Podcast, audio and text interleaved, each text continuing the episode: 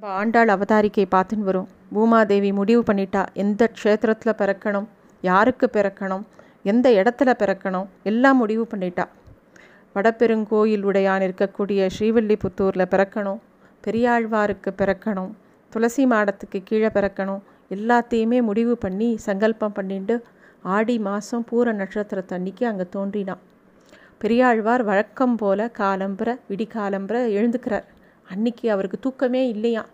ஏன்னா எந்த தகப்பனுக்கு வந்து குழந்தை பிறக்கிற அன்னைக்கு தூக்கம் வரும்? அதே மாதிரி பெரியாழ்வாருக்கு தூக்கமே இல்லை. காலம்புற சுருக்க எழுந்துக்கிறார். நந்தவனத்துக்கு போகணுன்னு தோணி போய்டுறது. ஸ்நானம் பண்ணி நெத்தியெல்லாம் இட்டுண்டு தன்னோட வழக்கமான கூடையும் கொம்பையும் எடுத்துட்டு கிளம்புறார் நந்தவனத்தை நோக்கி. அப்போ வந்து நந்தவனமே இப்படி பூத்து குலங்கி இருக்கு ஏன்? பூமாதேவியே பூமியில் பிறந்திருக்கா அப்படின்னா பூமிக்கு எவ்வளோ சந்தோஷமாக இருக்கும். எல்லா செடி கொடிகளும் பூமாதேவியே பார்த்துட்டுருக்கான் எல்லாம் அப்படியே பூத்து குலுங்கறதான். மேலே பார்த்தா ஒரு பக்கம் சந்திரன் ஒரு பக்கம் சூரியன் ரெண்டு பேரும் இருக்கா? ஏன்னா எல்லாருக்குமே பூமி பிராட்டியை பார்க்கணும் சேவிக்கணும்னு ஆசை. தேவர்கள் எல்லாரும் குழுமியிருக்கா எல்லாருக்கும் இந்த மாதிரி ஒரு சொரூபத்தில் பூமாதேவியை பார்த்ததே இல்லையே ஒரு குழந்தையா பார்த்தது இல்லையே அப்படின்னு எல்லாரும் கை கூப்பின்னு பார்த்துட்டு இதெல்லாம் தெரியாமல் பெரியாழ்வார் அப்படியே நந்தவனத்துக்குள்ளே வரார். வரும்போது அந்த துளசி மாடத்துக்கிட்ட குழந்தைய பார்க்குறார். பார்த்தவொடனே அவருக்கு சந்தோஷம் தாங்கலை. என்னது இது? கிருஷ்ணனே பொன் குழந்தையா பிறந்துட்டானோ? அப்படின்னு ஒரு நிமிஷம் அவருக்கு தோணி போய்டுறது. குழந்தைய பார்க்க அவ்வளோ தேஜஸ்வியாக இருக்குது குழந்தைய பார்த்தா இது என்ன இப்படி ஒரு ரத்னமாக இருக்குது ஒரு காமதேனு மாதிரி இருக்கே இது கற்பக விருட்சம் மாதிரி இருக்கே இது பார்க்க இவ்வளோ அழகாக இருக்கே கிருஷ்ணா கிருஷ்ணான்னு சொல்லிகிட்டே அந்த குழந்தைய தூக்கிக்கிறாராம். ஒரு கையில் குழந்தையும் தூக்கிண்டு ஒரு கையில் அந்த பூக்கூடையும் எடுத்து நேராக சன்னதிக்கு போகிறாராம் பெருமாள் சன்னதிக்கு வடபத்திர சாயி சன்னதிக்கு போகிறார் அங்கே போன உடனே குழந்த வந்து ஒரு பக்கம் பெருமாளையும் ஒரு பக்கம் பூக்குடியும் பார்க்கறது. அவ்வளோ சந்தோஷமாக இருக்குது குழந்த. அது பெரியாழ்வாருக்கும் தெரியறது குழந்தையோட வடபத்திர சாயியோட கருவறையில் பெரியாழ்வார் நெருங்கும் போதே வழக்கத்தை விட பெருமாள் இன்னும் தேஜஸோடையும் சந்தோஷமாகவும் இருக்கிற மாதிரி அவருக்கு தோன்றதான் கிருஷ்ணர் முன்னாடி நின்றுண்டு கண்ணை முடிண்டு பிரார்த்திக்கிறார் பெரியாழ்வார். பகவானே இன்னைக்கு நந்தவனத்தில் துளசி செடி பக்கத்தில் இந்த குழந்தை கிடச்சிது அப்படின்னு மனசுக்குள்ளே நினைக்கும் போதே அவருக்கு வந்து தோணித்தான் ஆமாம் பெரியாழ்வாரே இவர் உன்னோட மகள். இவளை எடுத்துன்னு போய் அவளை தாளாட்டி சீராட்டி வளர்க்கவும் அப்படிங்கிற மாதிரி ஒரு அசிரீரி அவர் மனசுக்குள்ளே தோன்றது. ரொம்ப சந்தோஷப்படுறார் பெரியாழ்வார். ஏன்னா பெரியாழ்வார் வந்து எப்பயும் கிருஷ்ணனையே நினச்சிண்டு தன்னை ஒரு யசோதையாக பாவிச்சுண்டு நிறைய பாடல்கள் ஏற்றிருக்கார். ஒரு அம்மா எப்படி குழந்தையெல்லாம் கொண்டாடுவா அப்படிங்கிறத பெரியாழ்வார் திருமொழியில் நம்ம ரொம்ப அழகாக சேவிக்கலாம். ஒரு குழந்தை பிறந்ததுலேருந்து அதுக்கு தாலாட்டு பாடுறதுலேருந்து அதை நீராட்டுறதுலேருந்து காப்பிடுறதுலேருந்து எல்லா பருவமும் அதுக்கு ஒரு பால் ஊட்டுறதுலேருந்து அந்த பாசுரங்கள் எல்லாம் பாட பாட இல்லை படிக்க படிக்க நமக்கு அப்படியே கிருஷ்ணரை அப்படி அனுபவிச்சிருப்பார் அவர். மாணிக்கம் கட்டி வைரமிடை கட்டி ஆணிப்பொன்னால் செய்த வண்ண சிறு தொட்டில் பேணி உனக்கு பிரமன் விடுதந்தான் ஆணிக்குரலனே தாளேலோ வையமளந்தானே தாளேலோ இந்த மாதிரி தாளேலோ பாடி இந்த மாதிரி ஒவ்வொரு பாசுரமே ஒவ்வொரு அழகு. நமக்கு வந்து இந்த பெரியாழ்வா திருமொழி ஃபுல்லாக சேவிக்கிறச்ச கிருஷ்ணர் நம்ம முன்னாடியே நம்ம கூடவே இருக்கிற மாதிரி ஒரு இது தோணி போயிடும்.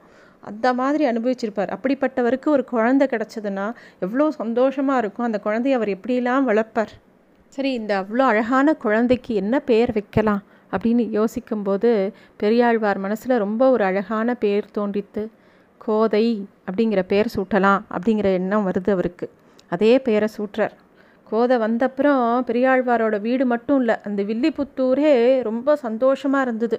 எப்படி கண்ணன் பிறந்தவனே கோகுலமே அவ்வளோ சந்தோஷமாக இருந்ததோ அது மாதிரி கோதை பிறந்த உடனே அந்த ஊரே அவ்வளோ சந்தோஷமாக ஏதோ ஒரு பொக்கிஷம் கிடைச்ச மாதிரி எல்லாரும் அந்த குழந்தைய அப்படி கொண்டாடினான் அவ்வளோ அழகு அந்த குழந்தை.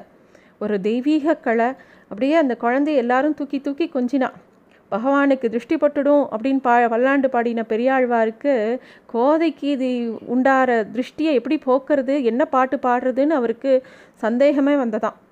அப்போ பெருமாளுக்கு பாடின அதே பல்லாண்டை மறுபடி மறுபடி பாடி பெருமாளே பரமாத்மாவே என்னோட கோதையை திருஷ்டி உண்டாக்காமல் நீதான்ப்பா பார்த்துக்கணும் அப்படின்னு வேண்டின்றாராம். அந்த குழந்தை அவ்வளோ துரு துருன்னு இருக்கிற குழந்த அவ்வளோ அழகாக வளர்ந்தது. பெரியாழ்வார் பாடுற எல்லா பாசுரங்களையும் உன்னிப்பாக கவனிச்சது அது. எல்லா பாசுரங்களும் அந்த குழந்தைக்கு அப்படியே மனசில் அப்படியே பதிஞ்சது. கோதையை வளர்க்கும்போது பலவிதமான கதைகள் சொல்லி வளர்த்தாராம் பெரியாழ்வார். அந்த மாதிரி ஒவ்வொரு கதையும் ஒவ்வொரு விதமான ஒரு கதைகள். அது எல்லாமே கண்ணனுடைய கதைகள். கண்ணன் எப்படி வளர்ந்தான் எப்படி பிருந்தாவனத்தில் இருந்தான் எப்படி கோகுலத்துக்குலேருந்து மதுராபுரிக்கு போனான் எப்படி கம்சவதம் பண்ணினான் எப்படிலாம் அவன் இருந்தான் அப்படிங்கிறது அப்புறம் எத்தனை சம்ஹாரம் பண்ணினான் எல்லா விஷயத்தையும் கோதைக்கு சொல்லிகிட்டே இருந்தாராம். இவ்வளோ அழகான குழந்தையான ஆண்டாளுக்கு ஒரு அண்ணா உண்டு. ஆனால் அண்ணானா எப்பயுமே நமக்கு முன்னாடி பிறக்கிறவா தானே. ஆனால் கோதை பிறந்து பல வருஷங்கள் பல நூற்றாண்டுகள் கிட கழித்து பிறந்தவர் தான் அவருடைய அண்ணா. அந்த அண்ணா யார்? ஸ்ரீ ராமானுஜர் தான். ஆண்டாள் அவதரித்து பல நூறு வருஷங்கள் கழித்து கிபி ஆயிரத்தி பன்னெண்டாம் ஆண்டு தோன்றி ஆயிரத்தி நூற்றி முப்பத்தேழாம் ஆண்டு வரைக்கும் இருந்த ராமானுஜர்.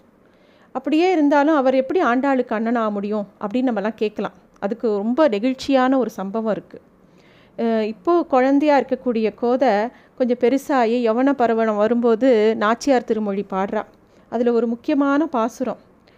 நாறு நரும் பொழில் மாலிருஞ்சோலை நம்பிக்கு நான் நூறு தடாவில் வெண்ணெய் வாய் நேர்ந்து பராவி பராவி வைத்தேன்.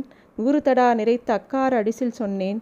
ஏறு திரு உடையான் இன்று வந்துவை கொள்ளுங்களோ அப்படிங்கிற ஒரு பாசுரம். இந்த பாசுரத்துக்கு அர்த்தம் என்ன அப்படின்னா நல்ல சோலைகள் மணக்கின்ற நல்ல சோலைகளுடைய அழகர்மலை அண்ணலுக்கு நூறு பாண்டங்களில் வெண்ணெய் தருவதாக அவள் வந்து வேண்டிக்கிறாள் நூறு பாத்திரத்தில் சக்கரை பொங்கல் கொடுக்கறதா வேண்டிக்கிறாள் அந்த பாசுரத்தை நாச்சியார் திருமொழியில் வரக்கூடிய அந்த பாசுரத்தை ராமானுஜர் வாசிக்கிறார். அதை பாடி பார்க்குறார். ஆண்டாளை போலவே அவருக்கும் அப்படியே உருக்கமாக போயிடுத்து ஆஹா இந்த ஆண்டாள் எப்படிப்பட்டவ? கண்ணனுக்காக இப்படி இவ்வளோ அழகாக வேண்டின்னு இருக்காளே. ஏதோ பூமாலை சாத்துறேன் பானகம் நைவேத்தியம் பண்ணுறேன் புளியோதர பிரசாதம் பண்ணுறேன் அப்படின்னு எதுவும் சின்னதாக எதுவுமே வேண்டிக்காமல் பெருமாள் எவ்வளோ பெரியவர். அதுக்கேற்ற மாதிரி தானே வேண்டிக்கணும். அதனால் நூறு பானை வெண்ணெய் நூறு அண்டா சக்கரை பொங்கல் அப்படின்னு வேண்டின்னு இருக்காளே. எவ்வளோ பெரிய பக்தி அப்படின்னு ரொம்ப சந்தோஷிக்கிறார். ஆண்டாளோட பாசுரங்களில் பார்த்த அத்தனை விஷயத்தையும் தான் பண்ணணும்னு நினச்சி அதே மாதிரி பண்ணுறார் நேராக திருமாலிருஞ்சோலைக்கு கிளம்பி போகிறார் அங்கே போய் நூறு அண்டா சக்கரை பொங்கலும் நூறு பானை வெண்ணையும் பெருமாளுக்கு அப்படியே நைவேத்தியம் பண்ணுறார் கூரத்தாழ்வாரோட திருமாலிருஞ்சோரை போன ராமானுஜர் பெருமாளை சேவிச்சுட்டு நேராக வடப்பள்ளிக்கு போய் அங்கே இருக்கிற பணியாளர்களை கூட்டு ஊரில் இருக்கக்கூடிய பசு வெண்ணெய் நல்லா புத்த புதுசாக ஒரு நூறு பானை எல்லாம் தழும்ப தழும்ப வாழ்ந்து வந்து அன்னைக்கெலாம் வந்து கரும்புலேருந்து காய்ச்சப்பட்ட பாகு வெள்ளம் தான். சுட சுட அதை காய்ச்சி மடப்பள்ளியில் பாத்திரங்கள்லாம் பல பலன்னு தேய்ச்சி நூறு அண்டா அக்கார் அடிசில் சக்கரை பொங்கல். ராமானுஜரோட மேற்பார்வையிலேயே நடந்ததாம். நெய் ஒழுக ஒழுக தயார் பண்ணி அப்படியே பெருமாளுக்கு வந்து அப்படியே அம்சிக்கிறார். நம்மெல்லாம் நமக்கு ஏதாவது ஒரு பிரார்த்தனை இருந்தாலே அதை இப்போ பண்ணலாம் அப்போ பண்ணலாம் அப்போ சௌகரியப்படுறதா அப்புறம் பார்த்துக்கலாம் அப்படிலாம் யோசிக்கிறோம். ஒரு ஒரு ஒன்று பண்ணணும் அப்படிங்கிறத வந்து ஆசையாக பண்ணுறதில்ல அது ஒரு கடமையாக யோசிச்சுக்கிறோம். அப்படி இருக்க ராமானுஜர் வந்து அந்த பாசுரத்தை பார்த்து படித்து அதில் இருக்கக்கூடிய விஷயத்தை பார்த்து நெகிழ்ந்து போய் அது வந்து தன்னோட கடமையாக நினச்சிட்டு அதை நிறைவேற்றி வைக்கிறார். யாருக்கு இந்த ஒரு உரிமை இருக்கும்? கூட பிறந்த ஒரு அண்ணாவுக்கு தான் அந்த மாதிரி ஒரு உரிமை இருக்கும். தன்னோட தங்க இந்த மாதிரி வேண்டின்ட்டாலே நம்ம அதுபடி பண்ணணுமே அப்படிங்கிற ஒரு பொறுப்பு யாருக்கு இருக்கும்? ஒரு சகோதரனுக்கு தான் இருக்கும். அதே மாதிரி ராமானுஜர் பண்ணி வச்சார். அதனால தான் ராமானுஜர் வந்து ஆண்டாளுக்கு அண்ணா அப்படிங்கிற ஒரு விஷயம் அவளோட சாற்றுமுறை பாட்டில் கூட வரும். பெரும்பதூர் மாமுனிக்கு பின்னானால் வாழியே அப்படிங்கிற மாதிரி ஒரு லைன் வரும். கோதை இப்போ நட நடக்கிற பருவத்துக்கு வந்துடுறா. ரொம்ப அழகாக தத்தி தத்தி நடக்கிறா. இப்போது பெரியாழ்வார் காலம்புற நந்தவனத்தில் போய் பூ பறிக்கும்போது கோதையும் கூடையே போகிறா இப்போ பெரியாழ்வார் கிருஷ்ணா கிருஷ்ணான்னு சொல்லி கைத்தட்டின்றே போய் ஒவ்வொரு பூவாக பறிக்கும்போது அங்கே இருக்கிற பறவைகள்லாம் சத்தம் போட்டு பறக்கிறதாம்.